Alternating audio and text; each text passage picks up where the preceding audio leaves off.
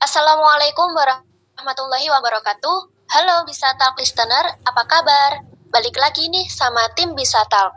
Kali ini tim Bisa Talk mendatangkan narasumber yang gak kalah seru dari sebelumnya.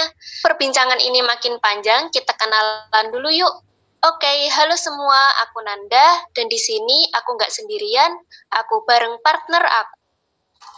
Halo, aku Berlin. Kita di sini akan menemani kalian beberapa waktu ke depan.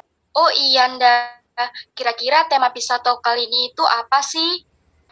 Tema yang akan kita bawain hari ini adalah kupas tuntas riset MIKAN pada kompetisi YISF atau Youth International Science Fair 2020 ala Mas Alvin.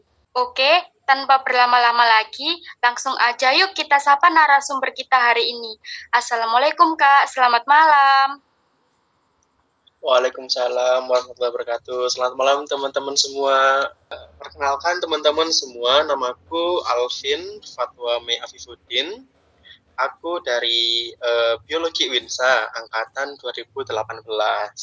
Alhamdulillah, aku baik kalian juga tetap semangat ya. Uh, untuk kesibukan saat ini aku lagi itu lagi uh, menjalani riset di Badan Riset dan Inovasi Nasional atau di BRIN bersama dengan supervisor di Kebun Raya Purwodadi gitu. Banget nih narasumber malam hari ini. Sebelumnya kita dari tim Bisata mau berterima kasih kepada Kak Alvin karena udah nyempetin waktunya untuk hadir dan menjadi narasumber di podcast Bisata kali ini. Nah, di sini kita mau sharing-sharing santai untuk mengupas tuntas riset Mikan dalam kompetisi YISF 2020 ala Mas Alvin. Yang pertama, kita ingin tahu mengapa Kak Alvin dan kawan-kawan memilih judul Plant Pebble Noodles with Edible Film Packaging from Fish Bones Uh, Oke, okay. terima kasih teman-teman atas undangannya. Aku benar-benar bahagia pada malam hari ini dapat berbincang-bincang, dapat diskusi dengan teman-teman semuanya di sini. Jadi uh, sebelumnya uh, perlombaan yang ini yang kami ikuti adalah YISF 2022. Uh, kepanjangannya adalah Youth International Science Fair 2022 uh, pada kesempatan saat itu, Pri, pada perlombaan itu saya didampingi dengan teman-teman saya. Yang pertama ada Mbak Hafi Nur Habibah. Halo Mbak Hafi. Terus kemudian ada Arin Arini Mayang Nur Fauni dari angkatan 2019 dan Mbak Hafi tadi dari angkatan 2018. Uh, eh, perlu teman-teman ketahui bahwasanya ini itu bukan riset yang mau kita lakukan gitu ini tuh bukan judul yang mau kita serahkan ke perlombaan kali itu, tapi jadi eh, pertama-tama memang kita dulu itu ingin menciptakan suatu produk ya, entah itu dari food atau beverage yang dengan temanya itu dengan menggunakan bioplastik, bioplastik yang bisa kita makan. Namun setelah uh, kita cari-cari, kita baca-baca, itu kita sudah menemukan uh, suatu formula. Kita ingin membuat kayak edible film tapi waktu itu kita itu pengen bikinnya itu teh teh dari daun kelor. Jadi uh, judul pertama yang kami pegang itu adalah uh, bioplastik. Terus kemudian kita mau bikin daun kelor. Jadi kita bikin teh herbal daun kelor untuk uh, kesehatan dengan kemasan dari edible film atau bioplastik seperti itu. Sorry, pada mulanya dulu kami itu mau bikin teh herbal daun kelor dengan kemasan uh, bioplastik, tapi setelah melakukan riset atau kita belajar lagi, kita cari-cari metode lagi, kita diskusi lagi dengan dosen-dosen pembimbing, ternyata ada hal yang tidak bisa kita lakukan sehingga tidak bisa membuat itu. Pada saat itu kalau nggak salah karena uh, di lab kita itu kan memang di Saintek atau di UIN kan memang belum ada jurusan teknik pangan ya, belum ada teknologi pangan. Jadi untuk eh, alat-alat uh, yang biasa digunakan untuk pangan pun itu masih kurang. Jadi pada saat itu kita kesulitan di pembuatan uh, bubuk tehnya. Jadi oke okay, kita gantilah ke produk food atau makanan. Jadi pas waktu kita juga sempat mau bikin itu mie, mie-nya itu mie dari uh, mie mokaf. Teman-teman tahu nggak mokaf itu kayak singkong tapi yang sudah dimodifikasi yang difermentasi dengan bakteri apa gitu. Nah, di situ itu terus singkongnya itu jadi anti gluten atau gluten free gitu. Nah, kita mau bikin itu. Sudah kita riset, kita bikinlah, kita coba-coba dengan uh, alat dan bahan yang ada. Tapi ya kayak gitu. Jadi pas penelitian ini itu kita itu menghadapi banyak banget trial and error, trial error, sorry trial and error trial lagi error lagi trial lagi error lagi baru di akhir uh, pas kita wes kita mau kayak bingung-bingung pusing-pusing ya Allah ini kita mau bikin apa? gitu. Terus kita cobalah bikin ini plantable noodles with edible film packaging from fish bones jadi seperti itu teman-teman. Kayak kayak gimana ya? Ini pun dulu itu kita dari awal enggak enggak niat untuk ngikuti YISF ini. Kita mau ngikuti apa ya itu ya? Kalau nggak salah di Win Sunan Gunung Jati itu pas bulan Desember. Nah kita mulai risetnya itu di bulan November akhir atau Desember awal. Nah kita mau ngejar di Win Sunan Gunung Jati tadi ternyata nggak nutut. Ya wes lah kita tetap melakukan riset tapi kita cari event-event yang lain. Setelah itu, ya kita memantapkan produk dulu. Dari bulan Desember itu, kemudian di Januari itu ada perlombaan juga LKTI dari ITS. Kita udah mau ngejar itu nih, kita udah bikin ini, itu, ini, itu. Nah, sempat untuk bioplastiknya pun kita dari awal itu enggak kok pengen ke fishbone atau ke tulang ikan. Jadi awal mula dulu kita itu mau bikin bioplastiknya itu dari uh, dari nangka, oh ya dari nangka. Terus kemudian sempat juga kita nyoba dari kulit udang. Nah tapi ya gitu teman-teman.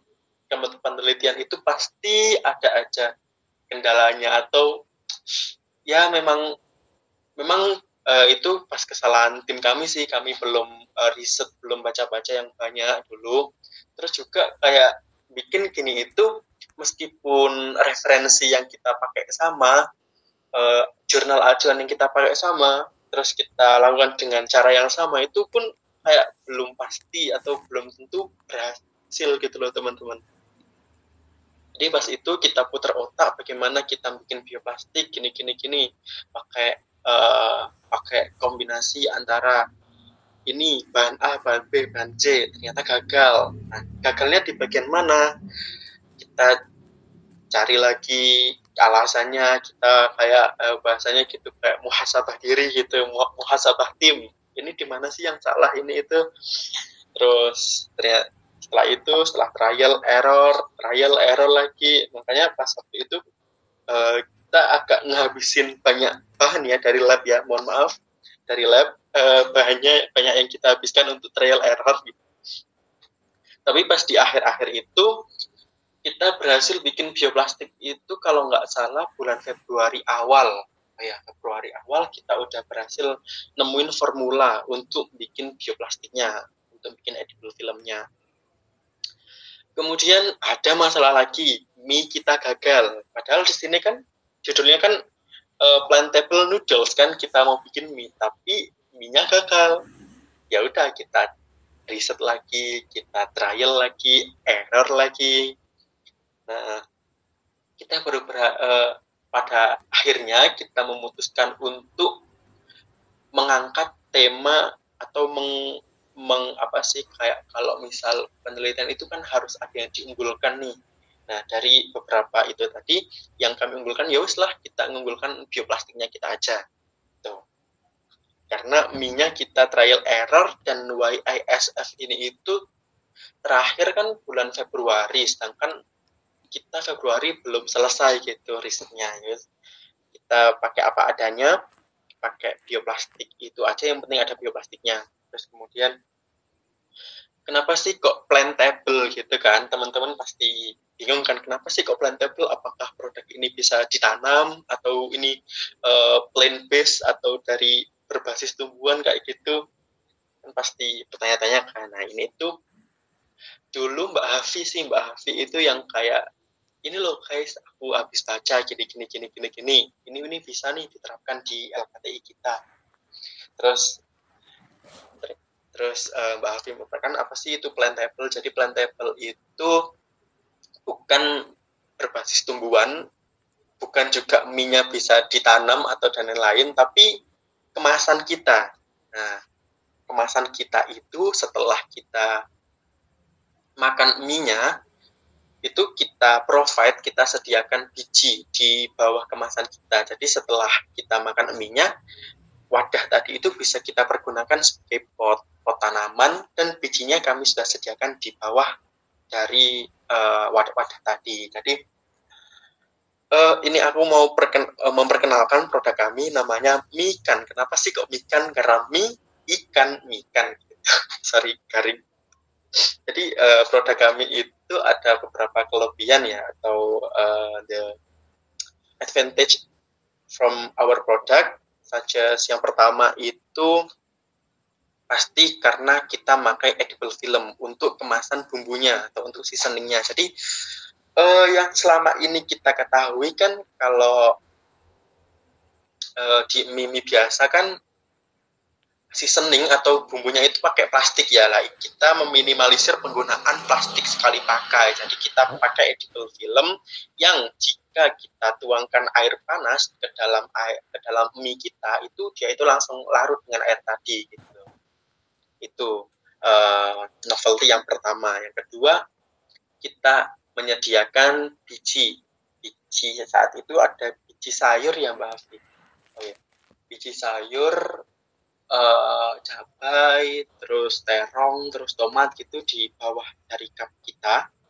Nah, jadi setelah kita makan, mie sudah selesai, maksudnya mie sudah kita makan, sudah habis, kita cuci sebentar, lalu kita taruhlah tanah di situ dan kita taruh uh, biji kita. Jadi lama kelamaan pot kita, uh, mie kita atau cupnya itu akan jadi pot. Kalau nggak gitu kemungkinannya kan kalau kita males nih kita males lah ngapain gini-gini ribet terus kita buang aja. Nah, pun kalau kita buang karena bijinya tadi itu kami lapisi dengan bioplastik di bawahnya, jadi biji tadi itu akan terbuang sendiri gitu loh teman-teman. Jadi plastiknya akan terdegradasi dengan sampah lain, dengan air dan dengan apa pun dia akan terdegradasi dan bijinya akan keluar. Jadi bijinya akan tetap tumbuh itu teman-teman. Itu novelty yang kedua. Terus kemudian novelty yang ketiga itu kita pakai cupnya itu pakai kertas paper base gitu loh. Jadi enggak yang selama ini kita tahu di kemasan mie mie itu kan pakai styrofoam ya pakai styrofoam lah. Banyak penelitian yang menyatakan kalau styrofoam itu uh, tidak bagus not suitable for our body itu jadi di uh, di apa itu di styrofoam tadi itu kalau terkena air panas itu kita takut akan ada chemical chemical compound yang akan larut dengan air panas tadi dan akan membahayakan tubuh kita itu itulah uh, beberapa perkenal apa sih kayak beberapa kelebihan dari produk kita itu teman-teman Wah, keren banget ya judul risetnya Kak Alvin. Plantable noodles with edible film packaging from Fishburns. Dengar dari judulnya aja udah pasti menarik dan seru gitu loh. Uh, tapi adakah hambatan tersendiri ketika melakukan riset penelitian tersebut? Hambatan ya pasti ada lah ya kita mau ngapain pasti ada aja hambatannya. Uh, pas saat itu hambatan terbesar kita kami itu di masalah komunikasi karena pas saat itu kan beberapa waktu beberapa kali kita ikut stop penelitian kita coba baca-baca lagi dan itu kan di rumah aja. Tapi aku pulang ke rumah dia Arin juga ke rumah dia uh, Hafi juga di rumahnya kita baca-baca lagi lah. Pas saat itu kita mau diskusi itu kayak susah gitu kita di grup WA pun kayak kurang itu iya si ini online si ini enggak si ini online ini enggak gitu kan agak susah lah. Itu hambatan terbesarnya di masalah komunikasi. Tapi ya bagaimana kita mengatasi itu kan. Terus tapi pas kita ke kampus maksudnya kita bertemu itu pun sudah ya enak diskusinya. Tapi pas kita di rumah agak susah gitu teman-teman. Hambatan yang pertama. Terus hambatan yang kedua itu kayak yang tadi kita trial error. Salah di sini salah di suhu salah di tempat salah di penyimpanan salah di bahan. Bahan salah A bahan B salah bahan C salah. Harusnya ini ini ini gitu. Pasti ada aja hambatannya.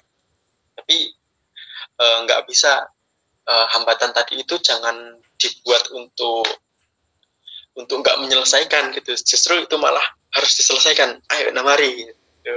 Cara memanage itu kita bikin timeline gitu. Jadi kita uh, kita bertiga itu bikin notes uh, di satu buku kayak bikin tang tanggalan gitu. Nah, tanggal ini kita ngapain? Minggu ini kita ngapain? Minggu ini kita ngapain? Nah, itu sudah ada notnya di uh, sudah terjelas. Sebenarnya di grup pun di deskripsi grup itu sudah tanggal ini kita gini, tanggal ini kita gini, tanggal ini kita gini. Itu sudah kita mantepin bareng-bareng karena alhamdulillah semua teman-teman Mbak Hafi, Arin itu pun semangat gitu loh. Enggak kok yang nyerah. Lalu apa aja sih penghargaan yang sudah Kak Alvin terima selama mengikuti LKTI? Oke, penghargaan. apa ya? Aku tidak berharga teman-teman canda-canda jadi aku ngikut LKTI itu tahun 2021 pernah ngikut juga international competition juga saat itu IIJMS International Invention Competition for Young Muslim Scientists itu diselenggarakan di UIN Sunan Gunung Jati lah pada saat itu aku mengajukan uh, paper yang berawal dari tugas UAS teman-teman. Jadi pas itu ada matkul bioremediasi. Lah di situ ada tugas dari Bu Nirmala untuk bikin uh, paper apa sih kayak review jurnal gitu loh, systematic review gitu. Nah pada saat itu aku mengajukanlah paperku karena kebetulan juga sudah selesai. Kebetulan selesai aku ajukan ke apa siapa ke Bu Esti juga kayaknya ke Bu Esti. Karena aku di dihubungi sama Bu Esti kamu ada gini enggak terus aku ngajukan itu kan itu yang berawal dari tugas UAS. Kemudian aku ajukan ke international competition tadi dan alhamdulillahnya semesta mendukung aku saat itu berkolaborasi dengan Mbak Kiah. Halo Mbak Kia, dan mengangkat tema potensi lamun atau sigres untuk fitoremediasi atau untuk memperbaiki kualitas perairan di kawasan estuari atau di kawasan laut dangkal. Dan konservasinya di Indonesia. Jadi aku ngangkat uh, potensi dari lamun tadi untuk memperbaiki kualitas air yang ada di laut dan sejauh mana sih konservasinya di Indonesia? Kayak gitu. Itu aku sama Mbak Kia dan alhamdulillahnya kita dapat sir, uh, silver medal kalau ya silver medal. Silver medals. Kayak gitu. Terus tahun 2022 aku ikut ini tadi YISF alhamdulillah dapat gold medal terus dapat beberapa award juga dari penyelenggaranya Terus alhamdulillahnya lagi penelitian ini atau judul kami, paper kami itu diteruskan untuk mengikuti event lagi namanya Globalis Global Competition for Life Sciences. Itu diadakan di Surabaya. Di di mana itu di BG Junction ya, BG Junction. Dengan topik yang sama kita dapat kita dapat golden ticket untuk maju lagi ke kompetisi yang Glokolis tadi dan alhamdulillahnya lagi aku benar-benar alhamdulillah terima kasih kepada Mbak Hafi, kepada Arin, kepada Bu Esti atas uh, supportnya teman-teman semua atas perjuangannya di Glokolis juga kita dapat gold medal dan juga award dari YISA juga. IYSA.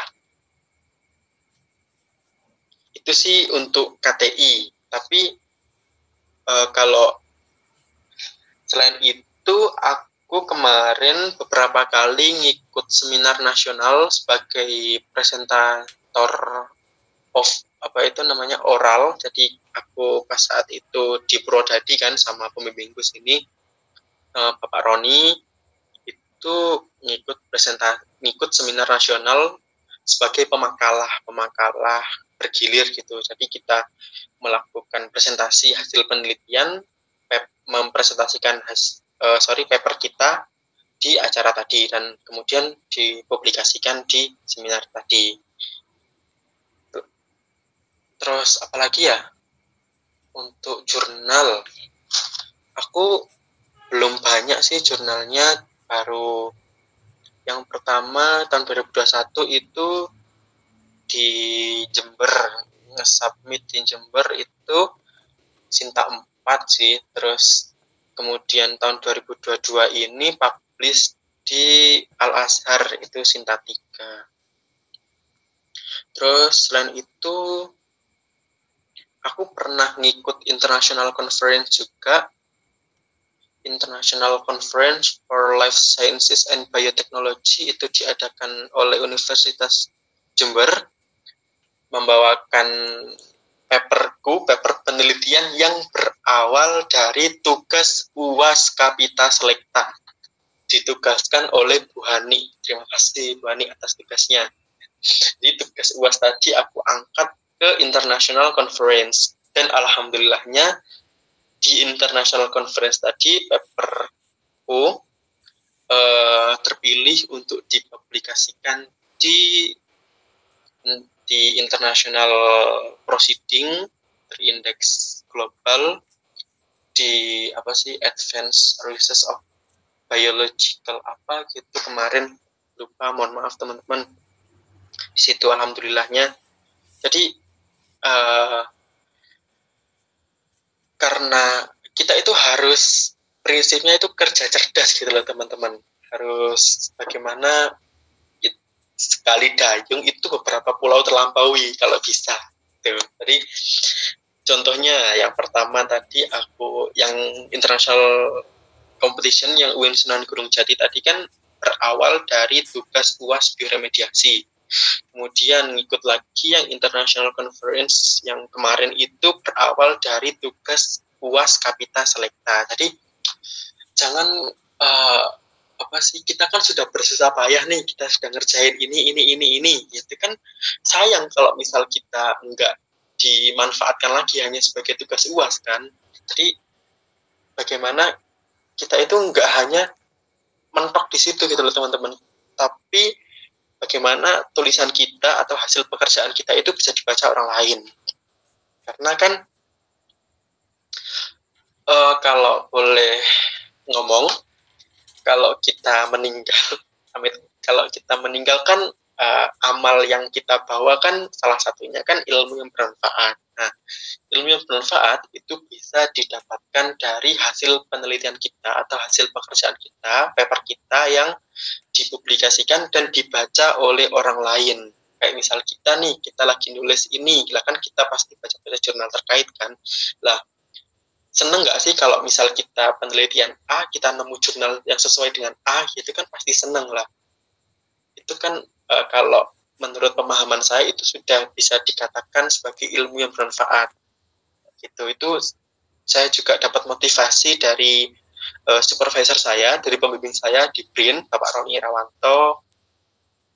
Beliau juga memotivasi mahasiswanya itu untuk nulis. Nulis bukan kok karena apa? Bukan kok karena kita ngejar target. Kita harus publikasi di Sinta satu.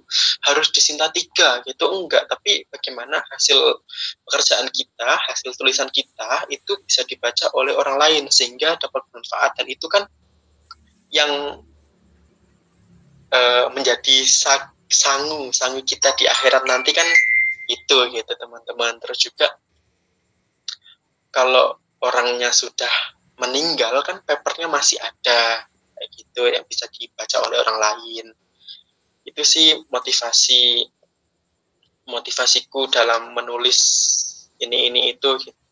Ternyata banyak penghargaan dan pengalaman yang dimiliki Kak Alvin selain juara kompetisi YISF 2020. Bisa dijadikan motivasi nih para listener. Dan pastinya terima kasih Kak Alvin telah memberikan banyak ilmu pada para listener. Adakah closing statement untuk kita yang sedang mendengarkan podcast ini? agar bisa tetap semangat kuliah dan aktif dalam mengikuti kompetisi-kompetisi ilmiah. Biar bisa meniru jejak Calvin yang luar biasa dengan penelitiannya. Apalagi khusus untuk anak mahasiswa biologi nih Kak, yang bakal melakukan penelitian-penelitian ke depannya. Oke, closing statement, close the door, gitu. Enggak sih. Jadi gini teman-teman, gimana ya ngomongnya ya? Jadi uh, uh, apa ya? Kayak yus un, uh, ini untuk aku pribadi ya teman-teman. Untuk aku pribadi aku menulis itu atau melakukan penelitian itu bukan kok karena apa-apa ya. Kita bukan ngejar target setahun harus publikasi sekian harus disimpan sekian gitu enggak. Tapi ya tadi yang telah aku sampaikan sebelumnya tentang bagaimana tulisan kita dapat bermanfaat bagi orang lain. Itu teman-teman, karena kalau kita sudah sudah kembali ke sang pencipta kan tinggal tulisan kita atau tinggal karya kita kan nggak harus menulis nggak hanya menulis. Bisa karya apa pun itu entah karya kayak podcast gini terus kayak misal aksi kita apa itu yang tersisa gitu loh. Kan kok apa-apa hanya karena itu aja. Itu pun dapat motivasi dari pembimbingku di BRIN ini kayak gitu. Jadi saat ini eh, kami di sini pun masih ada beberapa proyek penulisan yang harus diselesaikan baik itu nulis buku, nulis jurnal, ngikut conference dan lain-lain itu bukan kita kejar target gini gini. Itu target itu hanya bonus gitu loh teman-teman.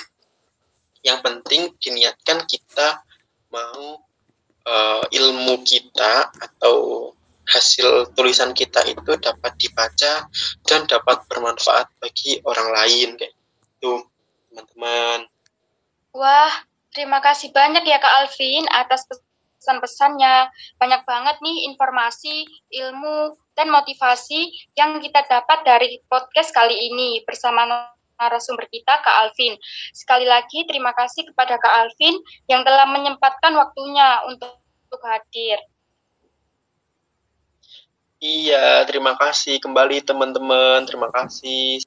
Apa sih kayak jangan pelit-pelit lah di ilmunya. Toh kalau ilmunya dibagi-bagi kan kita nggak bakal kekurangan kan malah menambah gitu kan teman-teman itu dari saya terima kasih semuanya semangat semangat semangat Baik, terima kasih Kak Alvin. Kami dari tim Bisa Talk pamit undur diri ya. Terima kasih dan wassalamualaikum warahmatullahi wabarakatuh.